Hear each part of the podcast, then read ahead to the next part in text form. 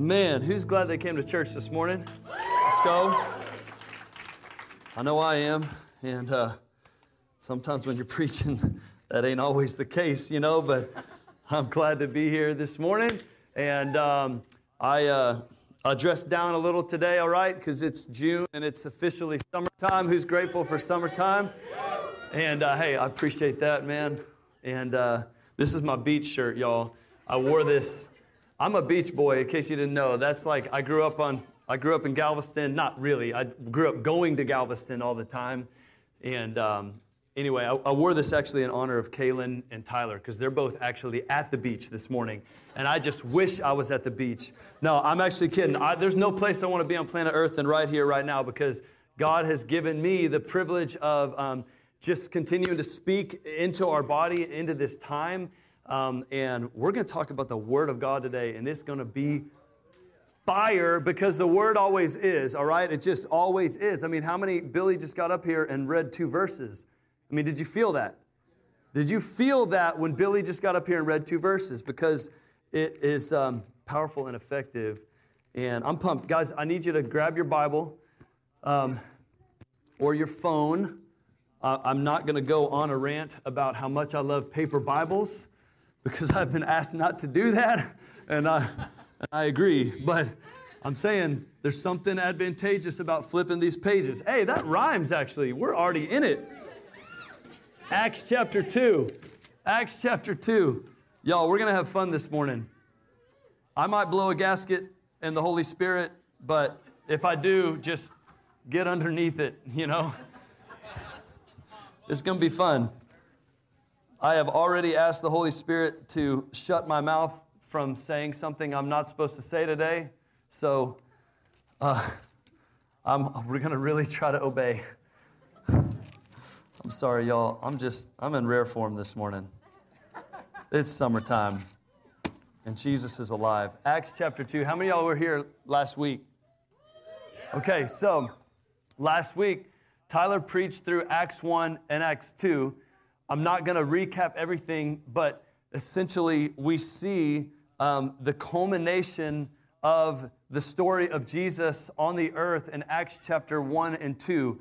After his resurrection, we know he ascends into heaven and he tells his followers to wait for 10 days until the promise of the Holy Spirit comes, right? So they're gathered together and the promised Holy Spirit is poured out on the day of Pentecost, fulfilling Old Testament prophecy and giving birth to the spirit filled church of God. I just want to draw our attention to one thing here in Acts chapter 2, um, verse 12 and 13. Y'all check this out. The, the, Lord showed this to me a couple months ago, and I just think it's phenomenal. I want to share it real quick. But it says, um, all were amazed. So God pours out his Holy Spirit, and all these people are speaking in different languages because there were gathered in the city people from so many different tribes and languages and, and places and countries and regions.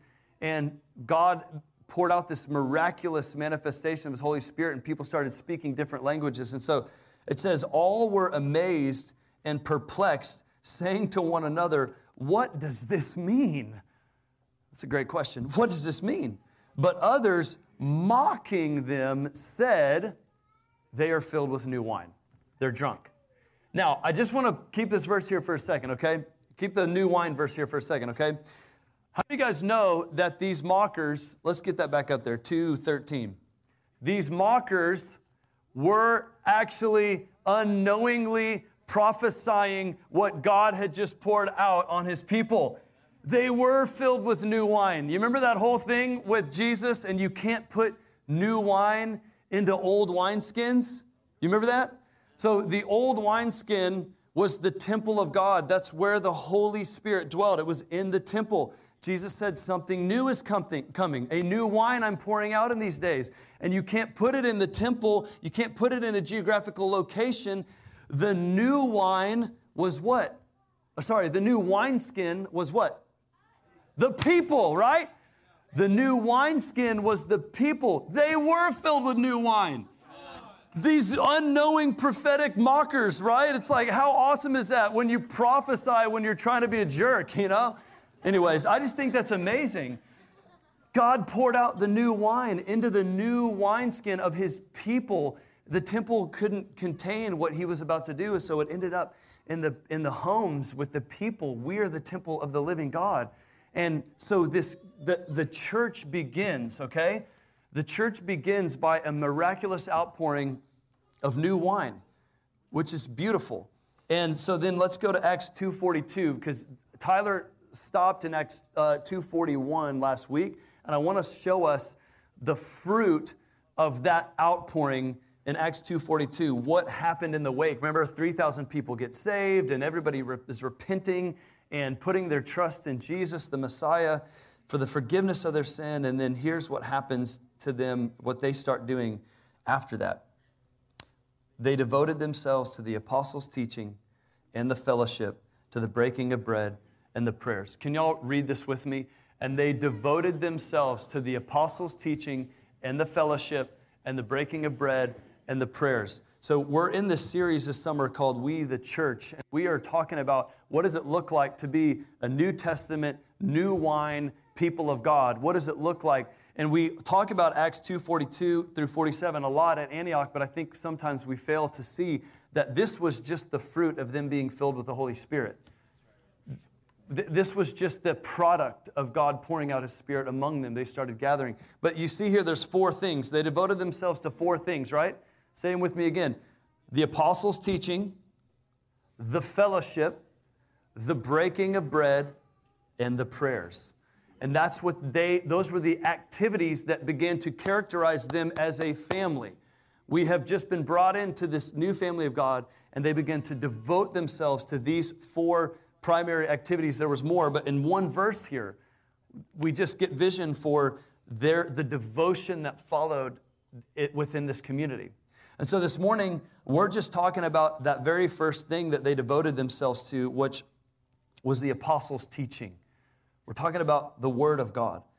They devoted themselves. I want to share a testimony with y'all I heard this week from one of our family zone life group leaders. They were regathering at life group this past week, and he said, Man, one of the guys from our life group came in all excited and just like this guy kind of looked like, honestly, kind of a new creation from be- between COVID. I mean, he just came in just looking alive and joyful and, and just full of excitement. And, and um, he, we start sharing, and this guy shares, he says, Man, COVID 19 was the best thing that's ever happened to me.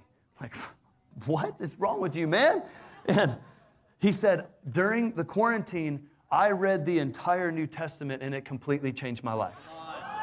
This guy begins to testify to the group that as a result of this time and this season and being pulled back, he just had to dig into the Word of God in a way that he never has before. He read through the entire New Testament, I think, in a couple of days, and it's just, it's like, it just totally shifted and changed something inside of him.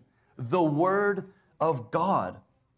So I want y'all to say something with me this morning. Here we're, as, as we kind of, this is going to be a little bit of an outline for the message this morning, but. Um, I'm going to tell you it and then I'm going to invite you to say it with me. But so the, uh, when it comes to the Word of God, it is the rock on which I stand and it is the weapon in my hand. All right? So we're going to say that together. It is the rock on which I stand and it is the weapon in my hand. Let's do it again. It is the rock on which I stand and it is the weapon in my hand. We're just going to talk about two amazing components about the Word of God, the apostles' teaching and that is number one, it is the foundation of all truth, it is the rock on which I stand, and it is the sword of the Spirit, a weapon in my hand. And guys, all I'm gonna do for the next, what, 22 minutes is I'm gonna preach um, and we're gonna repent. And that's actually an exciting thing. That's not like a scary Southern Baptist, like, repent. You know, this is like repentance, how many guys know, leads to life and restoration. Repentance is simply we bump up against the Word of God and it shows us something that is off in our lives. And because God loves us so much, He wants to steer us away from destruction and deception and He leads us to life. But our participation in that process is we hit the Word of God and it shows us where we're wrong and we go, Yes, Lord, and we turn. And we turn into the life of God, the Word of God. That's repentance. So I'd be remiss if I stood up here and preached a sermon on the Word of God and didn't use a lot of the Word of God, right? And so we're going to be reading a lot of the Bible today, and I hope that you will be in it with me. So flip to 2 Timothy chapter 3. That's where, where we're going to start. We're going to spend a lot of time today in 1st and 2nd Timothy as we talk about the Word of God. And we're going to let the Word just uh, redirect and shape and convict and encourage. Um, and we're going to trust the Holy Spirit. I'm, I'm not up here to like, you know, slap everybody or something like that. I'm not, I'm, I'm honestly, I want to just like put the Word of God before us and let us do what it needs to do in each of our lives because we're all in different places this morning. Amen? All right. 2 Timothy 3. I didn't even have that much coffee this morning. Am I talking too fast? Are we good? Man, thank you, Connor Fink. 2 Timothy chapter 3, verse 16 and verse 17. Deep breaths. All scripture is breathed out by God and profitable for teaching, for reproof, for correction, and for training in righteousness, that the man of God may be complete, equipped for every good work.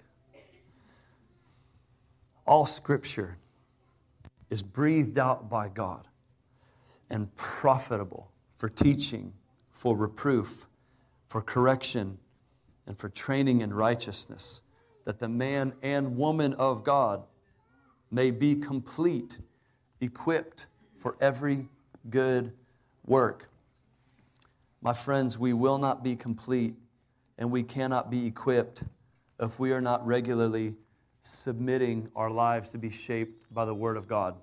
Every single word in this book is profitable for our teaching, our correction, and our training.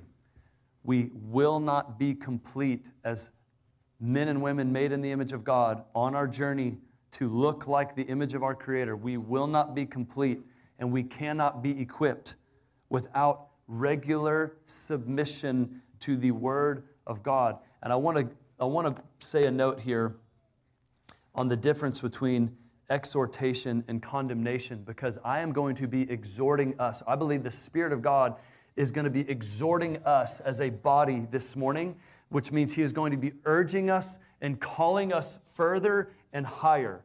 But there's a difference between exhortation and condemnation, and I don't want there to be any room for any of us to feel condemnation this morning. And here's the difference one comes from the Father to build you up for your good. That's called exhortation, a good Father calling you up. The other comes from the father of lies to highlight your failure and to tear you down. So we're binding the father of lies and his condemnation. This is not a morning for you to feel condemned about what you have not been doing. This is a morning for you to be exhorted by a good father to get some pep in your step and say, okay, it's time for me to go to another level. Okay? So do not hear condemnation in my voice today. Um, so, do I have permission church family, to challenge us as a father today, to exhort us. Do you believe that I love you and that I'm not just up here, even though I do enjoy the sound of my voice, I am not just up here for that. I actually believe in this body, believe in the body, and I want to exhort us by the Spirit of God as a father. Can we do that? do y'all give me permission to do that today? All right. So, first thing I want to say about this God breathed, profitable for correction, profitable for training is that we don't read the Word of God. I heard this years and years ago. We don't read the Word of God like we read the newspaper, you know? Oh, that's interesting. Oh, cool. David, you know, slay Goliath today, you know? Okay, Solomon going off the rails, you know? Oh, Hosea, that's weird, that whole uh, prostitution thing. What, okay, we don't, yeah, read Hosea another day. Sorry, that's just what I flipped to. Um, um, we don't read the Word of God like we read the newspaper. We don't read it, what I'm saying is, we don't read it primarily for information. We read the Word of God primarily for, you know, it's going to rhyme. Transformation, Ben Bennett. We don't read it like a newspaper for information. We read the Word of God for transformation, okay? How many of you get really bored really fast reading an instruction manual? Yes. Okay? Some of y'all do that for fun, and that's just weird. But I'm just kidding. I love you. All of you. Jonathan and Craig just looked at each other. I love you guys, man. I saw that. Most of us get bored reading the instruction manual, right? But when you're sick, like you're physically sick or ill, something's going on with you, you're miserable, and you go sit in a doctor's office.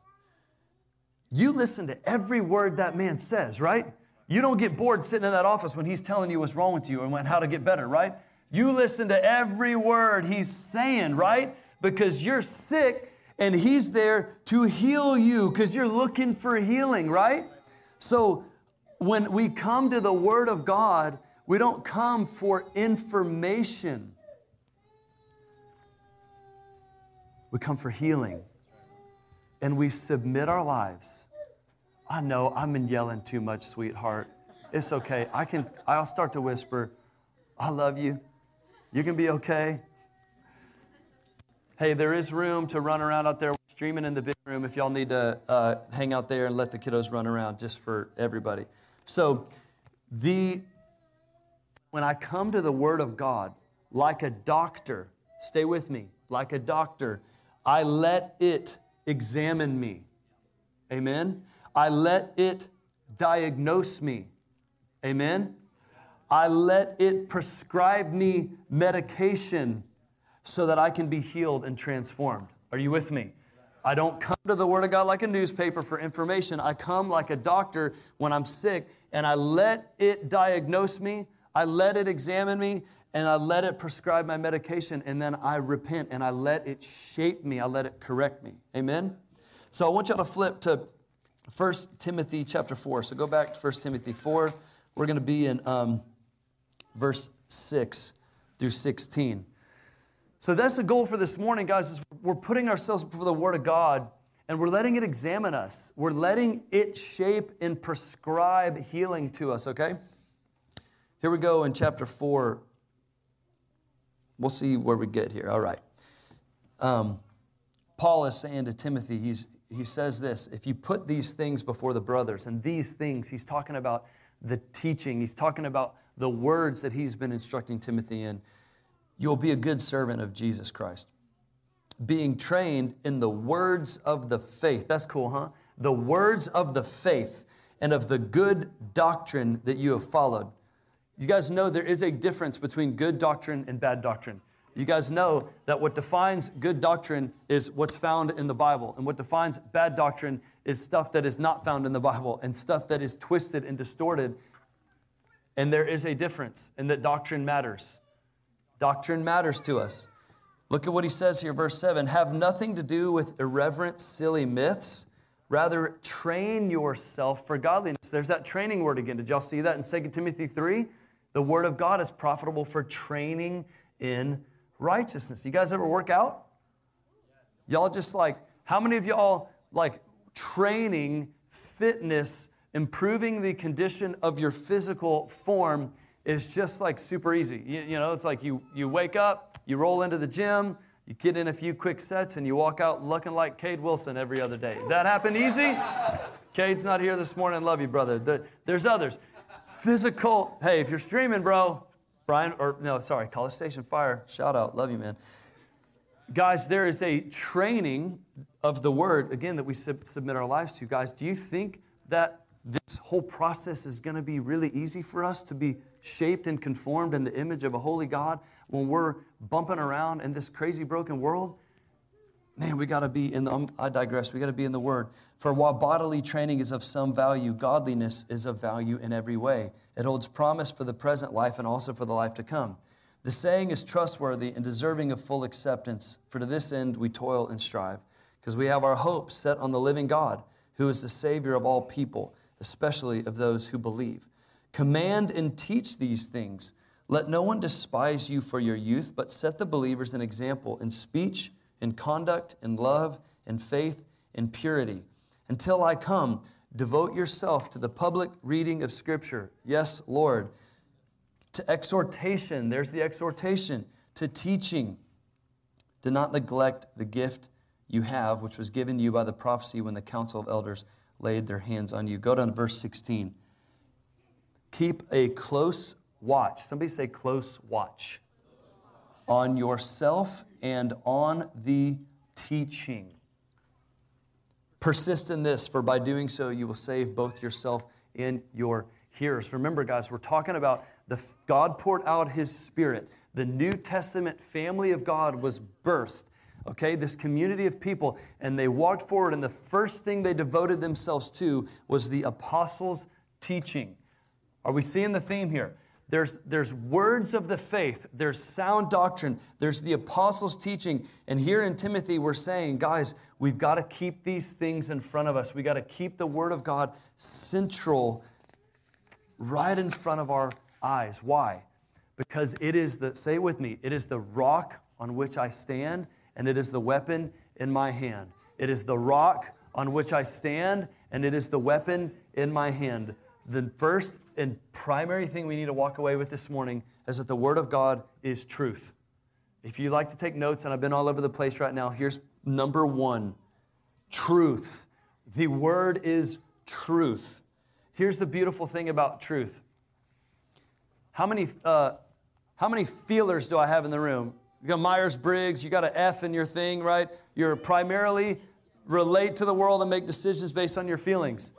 Okay, amen. Shout out to my feelers. If you haven't noticed, I am among you, okay? How many of my, we got thinkers in the room, like I primarily kind of live in my head and all these crazy emotional people jumping up and down, like just chill out and read a book, you know? Like, you guys with me, okay? We're all somewhere on that spectrum of like thinkers and feelers. Here's the great thing about that, okay? Is that the Word of God rescues both of us, okay? So if you're a feeler, the truth of God rescues us from what we feel. And I want to speak into this feelings thing. This is amazing. I actually was uh, out at Century Square the other day with um, a few guys from the Young Adult Life Group that I get to be a part of, and we were doing just some, some lunch together and some, some accountability and discipleship. And we went out to do some outreach and just pray for some people. And I brought my son Caleb with me. We had a great time. It was really fun. And um, as we're leaving, there was this, this vehicle parked down in front. I don't know if this picture made it through the email. Did y'all get it? Okay, I walk out, and I'm not kidding. This was right in front of my face yesterday. Facts don't care about your feelings. And I'm like, thank you, Lord. Okay. I leave this up here for a second. So, so disclaimer. I, fellow feelers, I feel you. I really feel you, man. I do, okay? And let me say, let me just put, put something around this.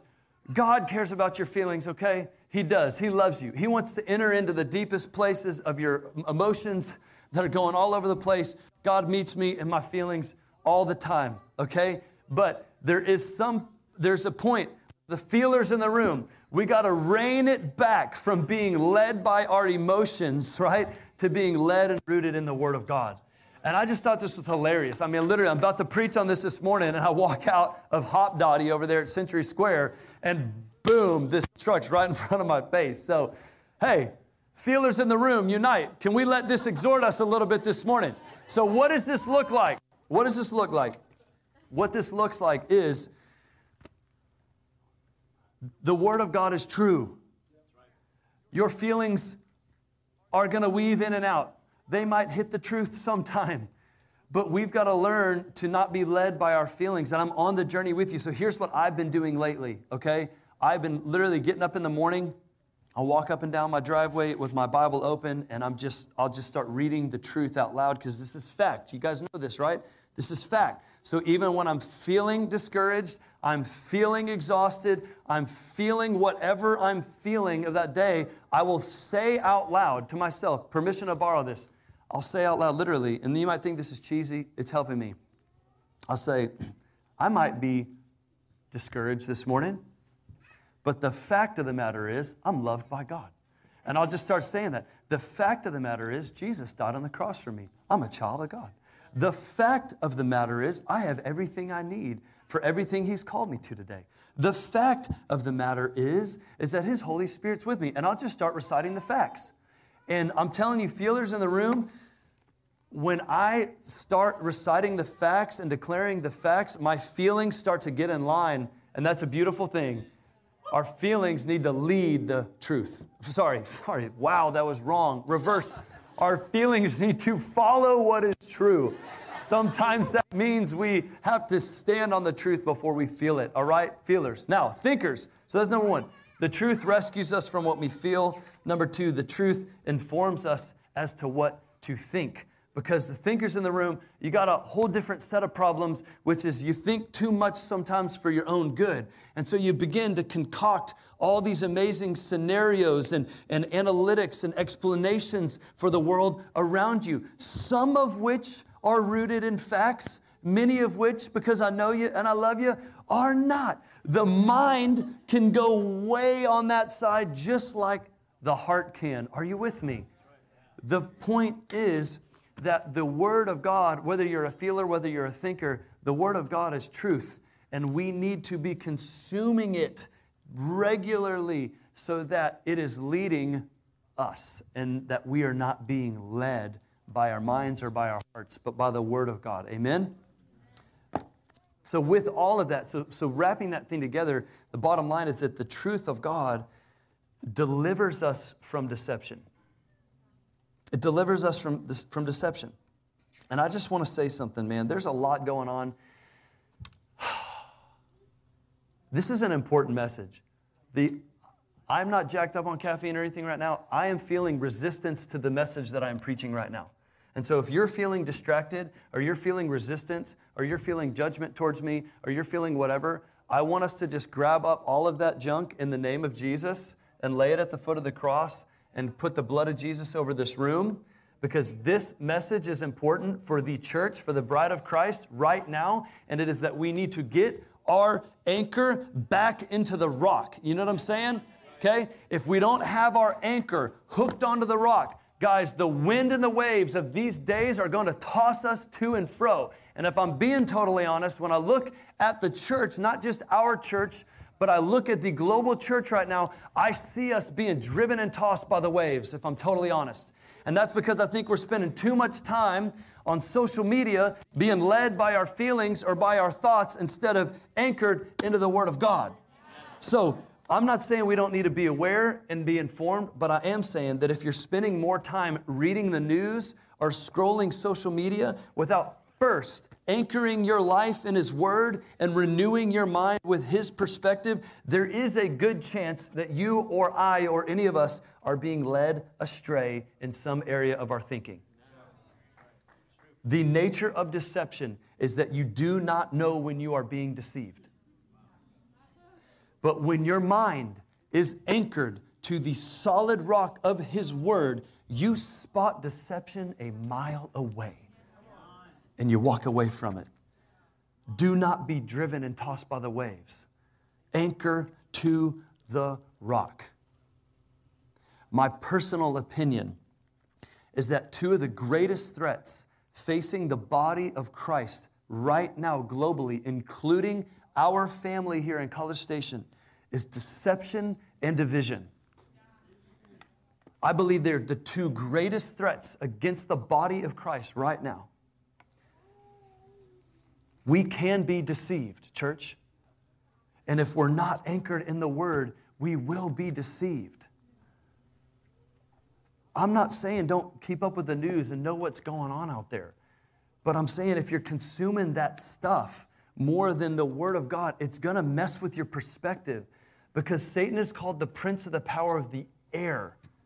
A friend wiser than me once said he's the prince of the power of the airwaves all this stuff floating and swirling around out there. I mean, guys, have you felt it? Have you felt the confusion? Have you felt the heaviness? Have you felt the, the just the yuck, like, whoa, what do I do? What do I, I mean? And then Billy gets up here and reads two verses. Did you feel that? Clarity. Man, I don't have time to I don't have time to go through all of what I want to go through this morning on deception, but I want to, if you're taking notes or if you're flipping in the Bible, I want you to circle a couple things real quick. And I want you to chew on this later. I'm going to give you four passages. They're all in 1st and 2nd Timothy. First, I just want to show you how real this is, okay, for a second. 1 Timothy 6 20 through 21. I want you to listen to this language that is so consistent throughout these two books to Timothy. He says, Timothy, guard the deposit entrusted to you. Avoid the irreverent babble and contradictions of what is falsely called knowledge. For by professing it, some have swerved from the faith. He is saying, avoid, there are things you need to avoid irreverent babble, false knowledge, because it is deceiving people and swerving them from the faith. Go to 2 Timothy 2. I just want to show you this is not an isolated incident. 2 Timothy 2 15. Do your best to present yourself to God as one approved, a worker who has no need to be ashamed, rightly handling the Word of God. If I can rightly handle the Word of God, that means I can wrongly handle the Word of God. Amen? But there it is again avoid irreverent babble, for it will lead into more and more godliness. Is that not, uh, is that not a pretty good commentary on what we're seeing right now? Avoid irreverent babble. It will only lead to more and more ungodliness, and their talk will spread like gangrene. That's nasty, man. Avoid it. Check this out 2 Timothy 2 23. I'm not making this stuff up. 23 and 24 have nothing to do with foolish, ignorant controversies. They know they, you know, they breed quarrels. How many y'all being convicted right now? How many of y'all been spending way too much time with irreverent babble and foolish controversies? Yeah, we're going to repent. I told you we're going to preach and repent. So if I'm just saying that we're a family, there is no condemnation, only exhortation. If the Word of God is exhorting you, I want you to stand up with me. We're going to repent, family of God. If you're feeling like, oh man, way too much time on irreverent babble, not enough time in the Word of God, I want you to stand up.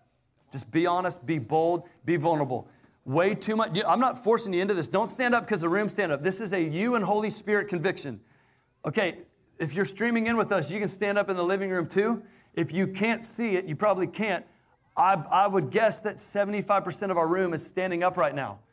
Now, all I've been doing for the last three minutes is reading the Bible, telling us to avoid irreverent babble and foolish controversies, and inviting us to be convicted by the Word of God and to repent. I'm going to read one more. 1 Timothy 4, y'all can stay standing. Preach the word. This is verse 2. Uh, sorry, 2 Timothy 4. Preach the word. Be ready in season and out of season. Reprove, rebuke, and exhort with complete patience and teaching. For the time is coming when people will not endure sound teaching, but have itching ears. They will accumulate for themselves teachers to suit their own passions. They will turn away from listening to the truth, and they will wander off into myths. It is possible for the bride of Christ, for the body of Christ, for believers in Christ to be deceived, to be wandered off away from the truth into myths. Let it not be said of us. Antioch Community Church in College Station. If you want to repent with me today and anchor your life back in the Word of God and avoid all the irreverent babble, I want you to put your hand on your heart and we're going to repent before Jesus. Jesus, your kindness leads us to repentance. Thank you for loving us so much this morning that you would prick our hearts by the Holy Spirit and make 75% of this room stand up in repentance because you love us so much. You're so kind and you're so committed to steering your body away from deception, steering us, your children, away from myths and irreverent babble and speculation and what is falsely called knowledge. We repent. I want you to say it with me I repent, Jesus. I repent. I repent for getting my ideas from what's out there on the airwaves than from your word. I repent for letting my feelings be led by what's out there on the airwaves rather than the fact of your word. And I ask that you would restore in me today a right mind and a right heart to discern the truth of God in these times. God, guard me from deception, guard me from being swerved away from my faith in the truth, and put a new hunger in my heart for your word. In Jesus' name, everybody said, Amen. Men. Now look at your brother, you stand it up, say, You are forgiven, you are washed, you are clean by the blood of Jesus. It's a new day. Let's rock and roll. Because there's no condemnation for those who are in Christ Jesus. Y'all can sit down, all right? This is not about condemnation, but exhortation. Exhortation. Let us not be deceived. Church, I said, my personal opinion, the two greatest threats facing the body of Christ right now are deception and division. The Word of God is the rock on which I stand and the sword in my hand. I want to say a quick word on division, and then we're going to talk about the sword of the Spirit and wrap this thing up. Last week, I was walking up and down my street one morning, just drinking some tea and praying. I recently did a 40 day coffee fast still like coffee a lot, but one of the fruits of that was I actually found a tea that I enjoy. So here we go. I repent for all the days I bashed you tea drinkers, all right? So I like me some Earl Grey, just being honest. So I'm, drink, I'm, I'm walking up and down my street drinking my Earl Grey one morning and just like, Lord, what are you saying? What is going on? Help me just be rooted in your truth. And, and I sense the Lord um, saying the world is rioting, but the church is uniting. And I just felt like he said, There's no greater power on the planet than a unified body. I promise you that the enemy is trying to divide us right now by getting us to take sides on non essentials instead of uniting around the gospel. The solution to the brokenness of our day is not political, it is spiritual. We need the gospel. We need the gospel to be the meditation of our hearts and the overflow of our mouths during this time. Division may be the way of the world. Let it not be the way of the body of Christ. We've got to figure this thing out because we're going to head into some times, I believe, on the earth where we're going to see more division than ever before. And the calling on the body of Christ is going to be to unite like never before. And look, I know we don't all have the same perspectives and beliefs and political opinions and views and all that stuff. It's okay for us to disagree, it is not okay for us to divide. We got to unite around what is in the Word of God. we've got to realize that the calling on our lives as the church is different from what's going on in the world. And look, I just want to go ahead and say it. There is there is not a political solution to the brokenness of our day. And whether we are being led in our country by the far right or by the far left, we are going to have a host of problems. Because until Jesus comes and we have the gospel renew the face of the planet, there's going to be all kinds of problems. And so, would you rather walk through those problems together as a unified body, rooted and anchored in the Word of God? Or would you rather take sides in the world and play the game? So, my exhortation against deception and division dig into your Bibles and draw near to your community. Dig into your Bibles and draw near to your community.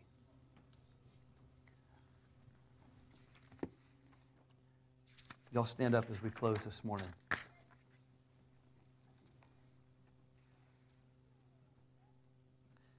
His word is the rock on which I stand, and it is the, the weapon in my hand. Y'all know Ephesians 6:10. Come on, I know I'm not the first preacher that ever shouted at you about the armor of God, right? Finally, be strong in the Lord and in the strength of his might. Put on the whole armor of God that you may be able to stand against the schemes of the devil. For we do not wrestle against flesh and blood, but against the rulers. Some of y'all need to hear that again. We do not wrestle against flesh and blood, but against the rulers, the authorities, the cosmic powers over this present darkness, against the spiritual forces of evil in the heavenly places. Therefore, take up the whole armor of God, that you may be able to withstand in the evil day, and having done all, to stand firm. Stand therefore, having fastened on the belt of truth, having put on the breastplate of righteousness, and as shoes for your feet, having put on the readiness given by the gospel of peace in all circumstances, take up the shield of faith with which you can extinguish all the flaming darts of the evil one.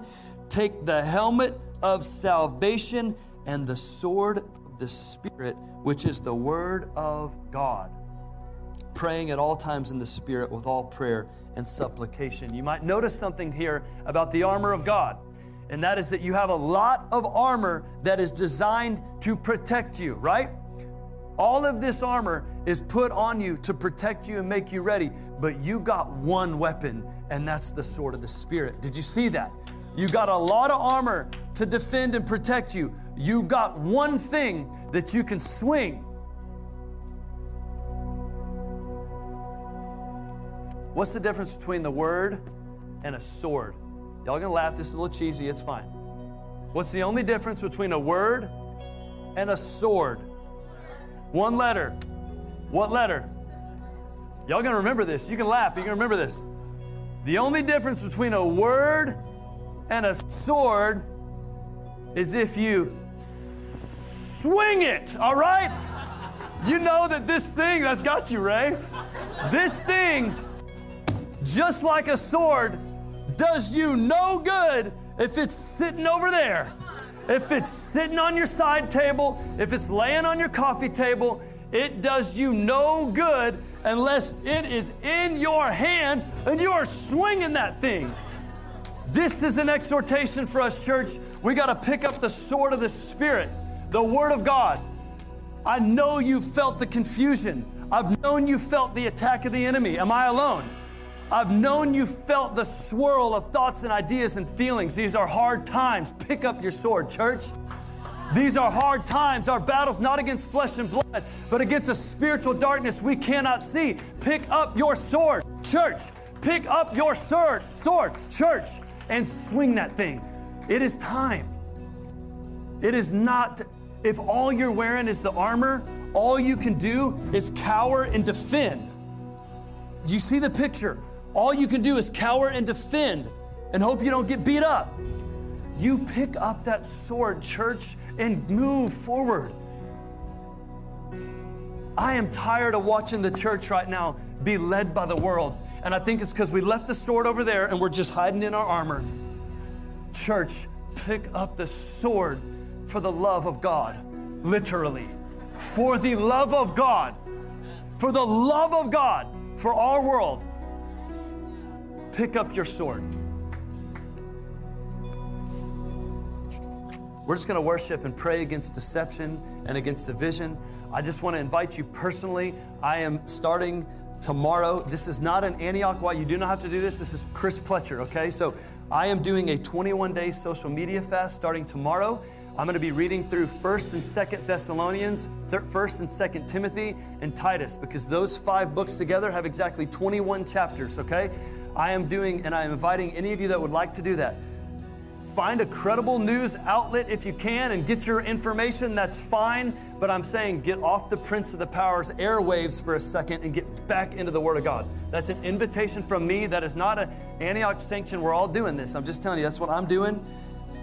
First, Second Thessalonians, First, Second Timothy, and Titus. We're going to worship and pray against deception we're going to sing the song, Your Word is a light unto my path and a lamp unto my feet. We're going to ask God to put a new hunger in our hearts for the Word of God. Amen? All right. Jesus, we love you. I just want to ask you guys all close your eyes for a second. If you're here this morning and I'm freaking you out a little bit because you've never seen anybody this excited about Jesus or church or the Bible, if you've never given your life to Jesus or you've never received the grace of God over your life through the cross of Jesus Christ, I just want to invite you to turn away from your sin this morning, to turn away from looking to yourself or looking to somebody else to save you and to turn to Jesus. I want to invite you, if you never have before, to call on the name of the Lord this morning. He loves you, He died on the cross for you. It is a free gift, and all you got to do is take it and say, Yes, Lord, forgive my sin. Forgive my sin and make me a new creation. By the blood of Jesus, you can be born again. You can become a new creation. It's the whole story of the Bible. You can become a new person by the blood of Jesus Christ this morning. All you got to do is turn away from your old life and receive the gospel of Jesus. If that's you this morning, I just want to invite you to take a step of faith. Tell somebody around you here this morning that you put your faith in Jesus for the first time. You're watching through our live stream and you've never truly forsaken your own way to follow Jesus in the privacy of your living room or your, your bedroom, wherever you're at, just want to encourage you to get on your knees and surrender your life to Jesus, receive his love for you.